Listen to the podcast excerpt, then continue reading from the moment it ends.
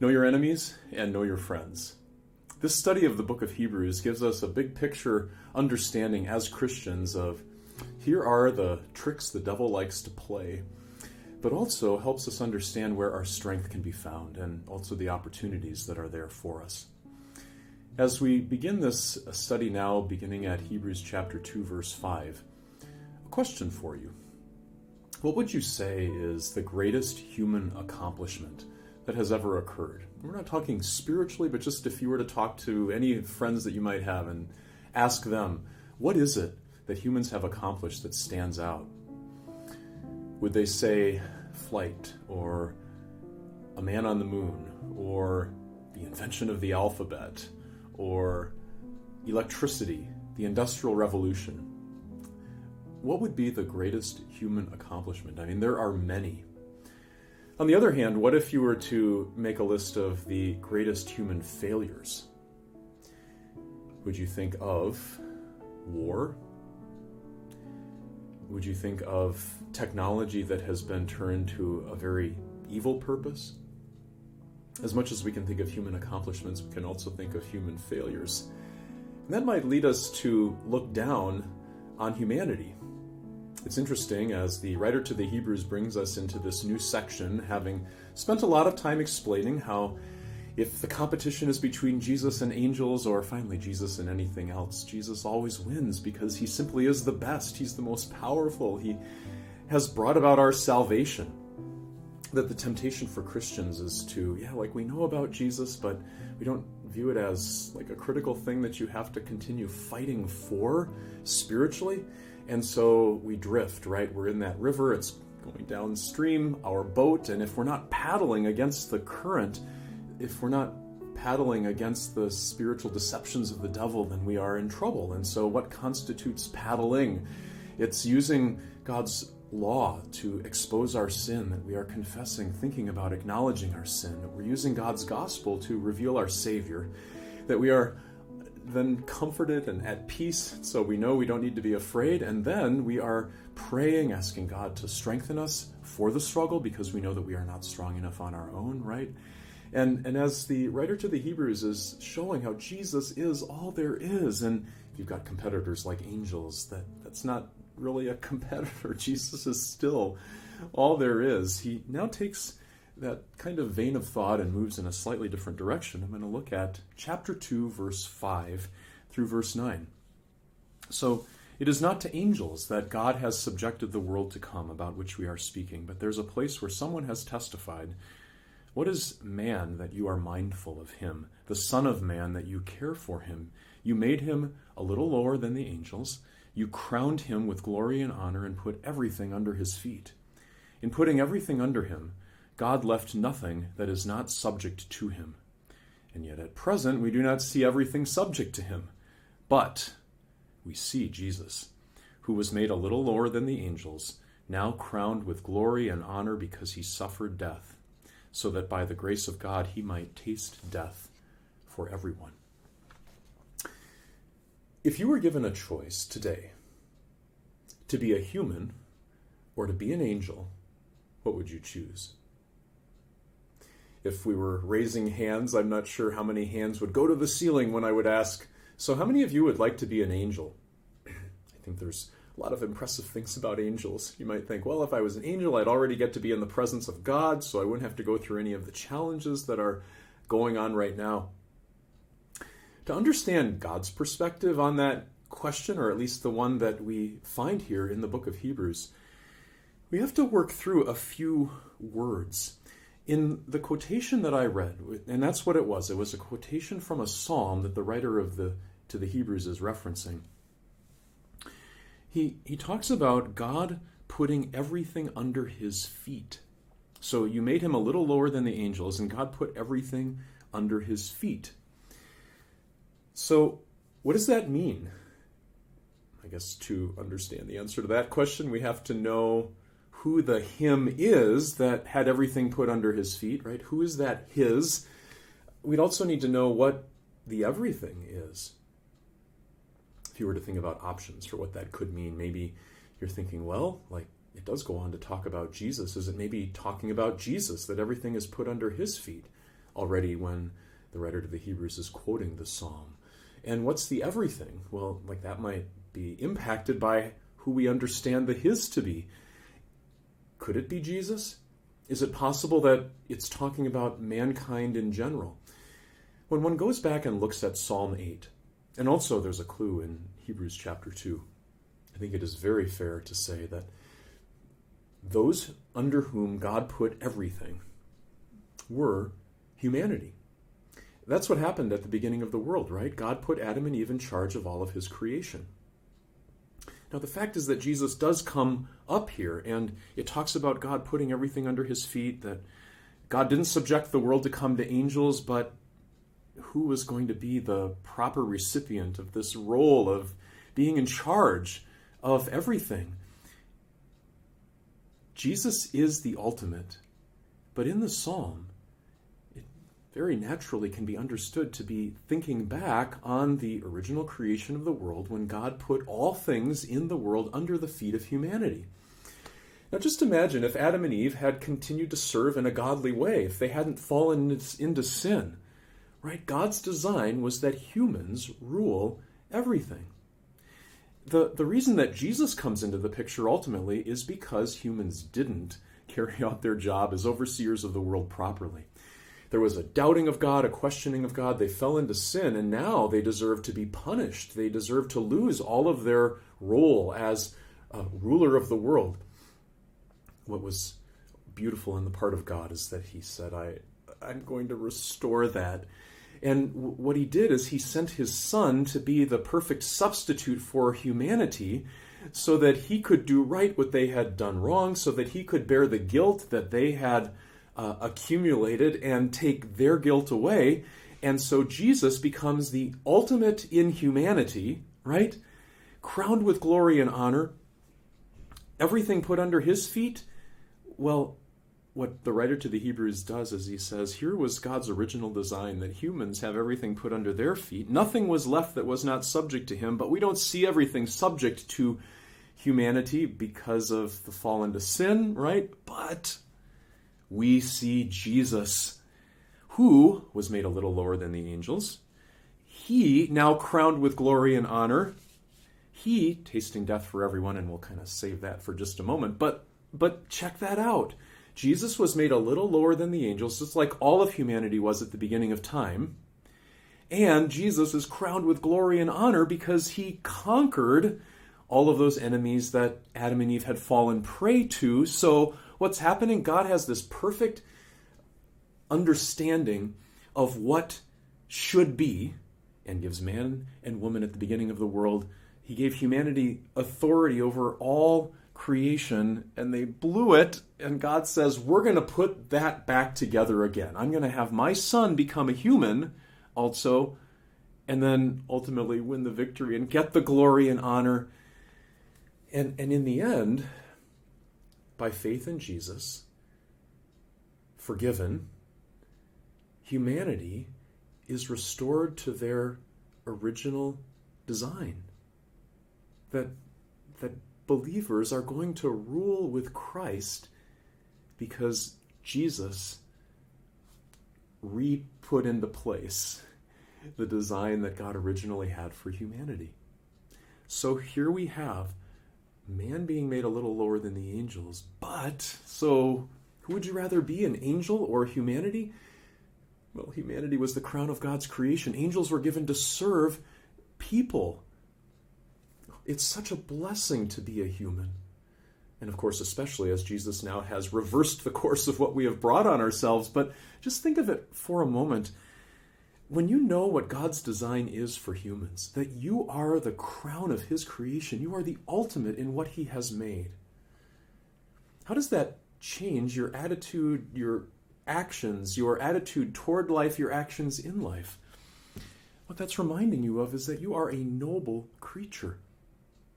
We do need to talk about sin and we do need to talk about our need for a Savior, but just insofar as you are a human being, you can look in the mirror and what put that little sign that says you are special well you don't, maybe you don't need that sign but you can know that you are a special creation of god Sometimes people, especially because of the effect sin has had on us, they can look at themselves and say, like, I'm worthless. I don't have a lot of value. Now, we need to talk about the role that Jesus plays in that.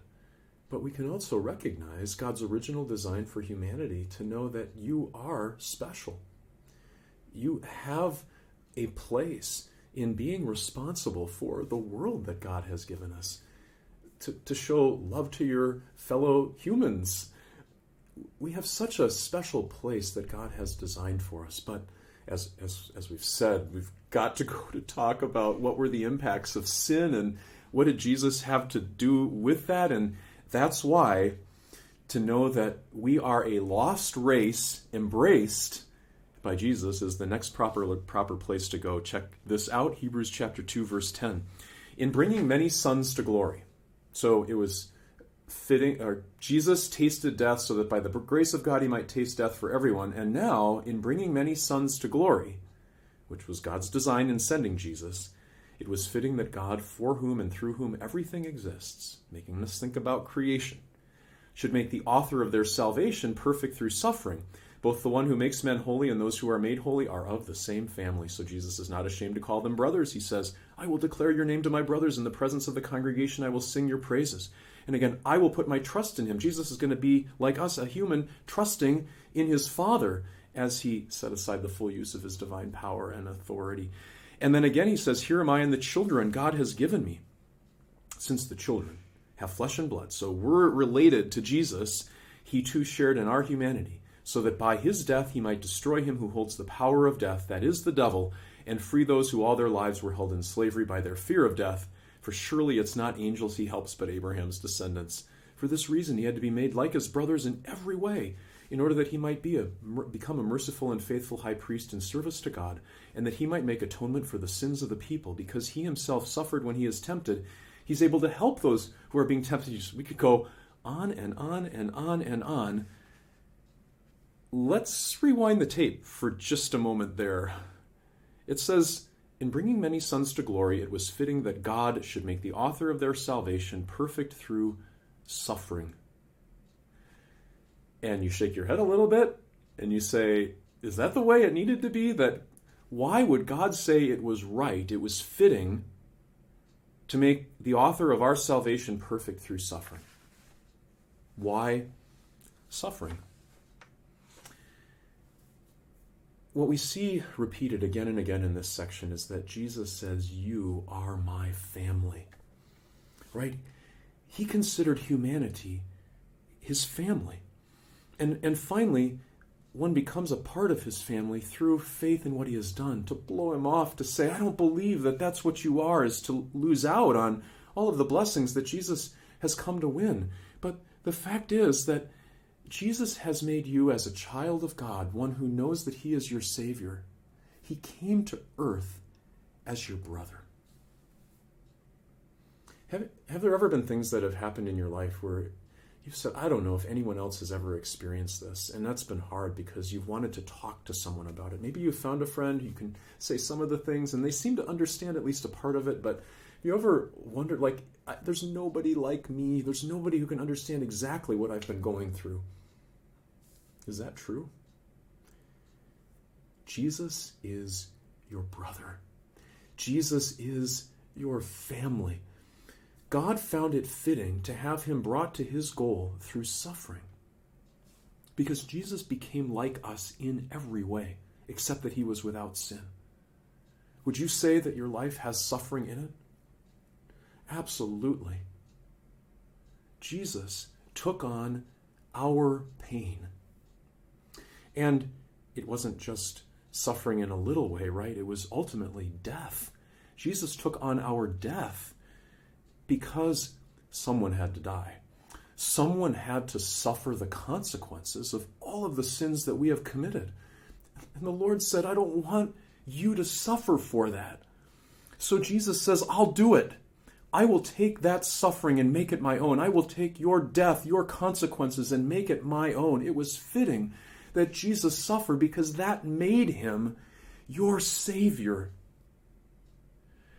Now, what's so sad, of course, is that there are so many who don't know that they need Jesus.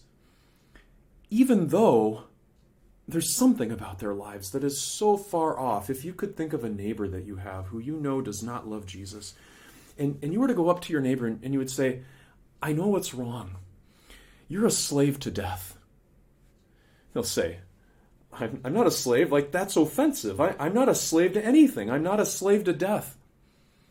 If you were to think through, well, like, what's the evidence that your neighbor is a slave to death? What's the evidence that all of us, by nature, before conversion, were slaves? Like, what does it mean that you're a slave to death? It means that whatever you're a slave to is the master over you. Think about all of the evidence that people who live on this earth apart from Christ are, are driven by death, by their fear of death. Right? Like that becomes the worst thing that could ever happen. All of this effort and energy is put in to, to try to avoid just the possibility of death. I know it's not that we don't love the life that God has given us, and it's not that it's wrong to seek out doctors and medicine when we need help. But it's one thing if you're seeking out a doctor and medicine to prolong your life so that you can joyfully serve God more while you know you will you will die anyway and uh, you just would like to serve God for a little longer. It's that's different than seeing death like a ticking time bomb. That you can hear the clock ticking and what you're thinking is like oh no I'm running out of time like, I've got to get this pleasure. I have to be able to enjoy this. I have to try to grab and grab and make this mine and make this mine. And that the, the dread of death is hanging over even the pursuit of pleasure. And then when suffering and sorrow come, it can become even more traumatic because now I'm scared to death and I'm gonna I, I can't die. I can't die.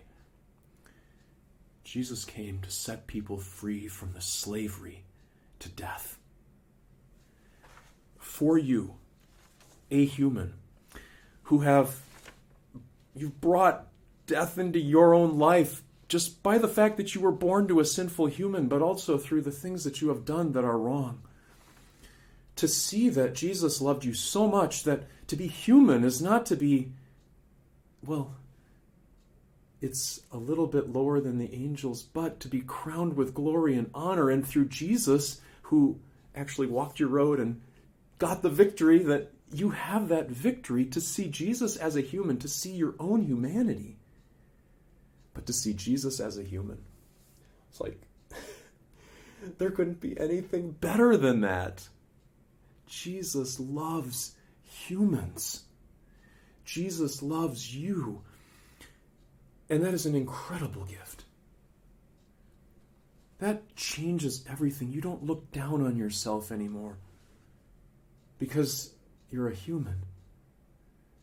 You, you are washed. You are cleansed. You are forgiven.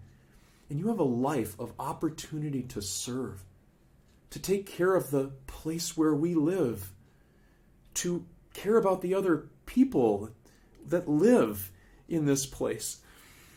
And you're not afraid.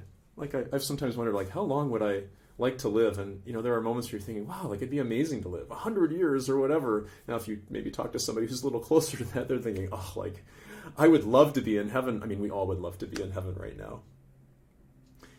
Every moment that God gives you is a gift. And if you've got a day, you can wake up in the morning not dreading what might come. You can wake up in the morning and say, I am the crown of God's creation, a human. I have been purchased from the slavery to death by Jesus, my Savior. I don't have to be afraid to die anymore. I'm going to live forever.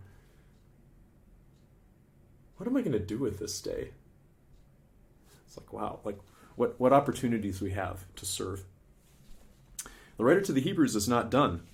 So he now says to us, holy brothers and sisters who share in the heavenly calling, and, and we do, Fix your thoughts on Jesus, the apostle and high priest whom we confess. He was faithful to the one who appointed him, just as Moses was, was faithful in all of God's house.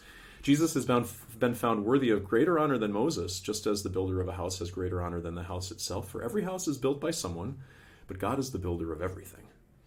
Moses was faithful as a servant in all God's house, testifying to what would be said in the future, but Christ is faithful as a son over God's house, and we are his house if we hold on to our courage and the hope of which we boast. This is a little bit of Hebrew past, right? Moses, great hero, hero of faith. And what God is teaching us here is that, first of all, we are the house. And Moses was a servant in that house. Believers are the house. And Moses served believers by speaking about the coming Messiah. But Jesus is like he's faithful too, but he's on a completely different level. He's over the house. He rules the house. He was what Moses was writing about. So you'll remember we've talked a little bit about things that were competing for the attention, the honor of Hebrews in, in, in that day. And one of them was angels, and no, Jesus is better than that. And maybe another one would be Moses, and says, no, Jesus is better than that. Um, and Jesus being better than Moses is the reason that we want to stare at him. Now, like, just look at Jesus. Just fix your eyes on Jesus, not when you're driving. Well, like when you're driving, you still think about Jesus. Think about Jesus. But the idea is that he is the focus of our faith. And connected to him are some very important words courage, hope, confidence, courage, expectation, hope. That when you have Jesus, you have reason to be confident and you have reason to look forward to the future, even though you don't see it yet. But the writer to the Hebrews knows that Christians are tempted to let go of their confidence, to let go of that hope. And so, for all of the wonderful things we've had a chance to think about so far, we're now going to hear a warning. And listen to what the writer to the Hebrews says. He says, So as the Holy Spirit says today, if you, you hear, his, hear his voice, don't harden your hearts. As you did in the rebellion during, this is talking, by the way, it's a psalm, and it's talking about the Jews during the time of the Exodus when they were, like, right, they left and they were supposed to go in the land of Canaan. They didn't believe that God was going to get them in, so they ended up wandering in the wilderness for 40 years. He says, Today, if you hear his voice, don't harden your hearts as you did in the rebellion during the time of testing in the desert, where your fathers tested and tried me, and for 40 years saw what I did. That is why I was angry with that generation. I said, Their hearts are always going astray. They have not known my ways. So I declared on oath in my anger, They shall never enter my rest. See to it, brothers. Now he's talking to you, he's talking to me, that none of you has a sinful, unbelieving heart that turns away from the living God. We say, No, no, no, like I never would want to do that. But encourage one another daily as long as it is called today, so that none of you may be hardened by sin's deceitfulness. We've come to share in Christ if we hold firmly till the end the confidence we had at first. As has just been said today, if you hear his voice, do not harden your hearts as you did in the rebellion. Who were they who heard and rebelled? Were they not all those Moses had led out of Egypt? Yes, they were. That's who they were. And with whom was he angry for 40 years? Was it not with those who sinned, whose bodies fell in, fell in the desert? Yes, that's who it was. And to whom did God swear that they would never enter his rest if not to those who disobeyed? Yes, that's who he did swear they would never enter into his rest. So we see that they were not able to enter because of their unbelief. It's like, whoa, has this taken a turn? Thinking about the greatness of being the crown of God's creation and Jesus coming in and becoming a human just like us to set us free from slavery to death. And now what? Today, do not harden your hearts. Like, have you ever thought, oh, that's the last thing that I would want to do? Yeah, like, yes. But have you ever thought that's the last thing that I could ever do? Every one of us is capable in a horrible way of turning our backs on Jesus. The Lord wants you to know that. And now we want to know how do we not do that? I'd like you to think about one part of what I just read. It says, Encourage one another daily as long as it is called today. Now listen. So that none of you may be hardened by sin's deceitfulness. So that none of you may be hardened by sin's deceitfulness. That's what we don't want, to be hardened by sin's deceitfulness. Think of those words hardened by sin's deceitfulness. If you were to draw a picture which showed those ideas hardened by sin's deceitfulness,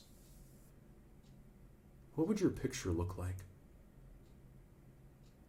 Just think about that for a moment. Hardened by sin's deceitfulness. I don't know exactly what you'd come up with if you'd come up with like a, a very soft roll, good to eat. It just sits there for a while, a long while, try to bite into it hard as a rock. What is it that can take a soul, a heart that's soft, that loves the Lord Jesus, and make it that way? Deceit it is not Jesus, our Savior, the God man, who about something like that. It is a lie. The lie of sin. Sin is deceitful. It'll say to you, oh, like just one little look at something that you should not be seeing, and one little desire, something you should not be thinking.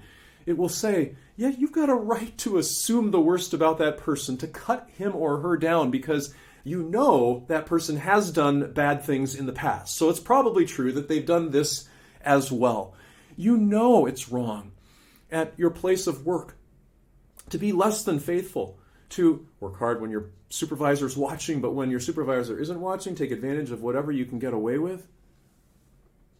Like all of those things, they feel really good in the moment, but it is a lie.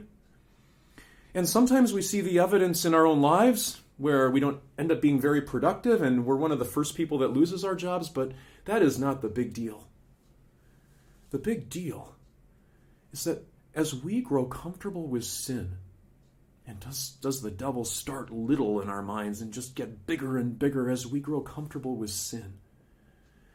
That heart is getting stiffer and stiffer and stiffer.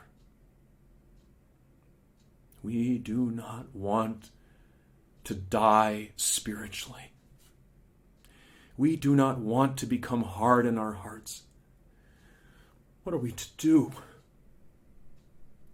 We thank God for telling us how it happens. And to know that sin is a lie is to love God's truth, to know that I've got a weapon to wield against that desire to look at something I shouldn't look at. We've got a weapon to wield against that inclination to speak badly about someone where we know they've done something bad in the past, but we've got a weapon to wield when we're tempted to be lazy. We have the direction, the perfect will of God to say, that is a sin, that is a sin, that's a lie, devil, that's a lie. I don't want to do that. To run, to say no to sin. And then in those moments when we reflect on the fact that and maybe you're thinking this right now. I didn't say no to that sin yesterday. There's another lie the devil tells, and that is a lie that Jesus did nothing for you.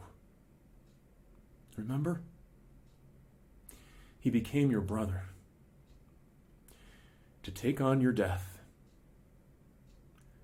to, to be punished and suffer for all of your sins it's okay because Jesus puts his arm around you and tells you you are forgiven. That is another lie that you can make run by the powerful word and will of God. That is the heart of our fight against temptation. That is the heart of not turning away from the Lord. That is the heart of having a heart that is soft in love with the Lord. That is the heart of our confidence and hope. It's, it's Christ, it's the Messiah. He is the one that we stare at. We don't want to look anywhere else. He's the reason that I have peace. And He's the reason that we have hope. Let's pray. Dear Heavenly Father, we know the power of deception. Forgive us for the times we have fallen. Strengthen us to take on that enemy in the future. Fill us with peace, knowing that our Savior has walked the road perfectly in our place. It is dressed in Jesus that we stand before you as innocent. In Jesus' name we give you thanks. Amen.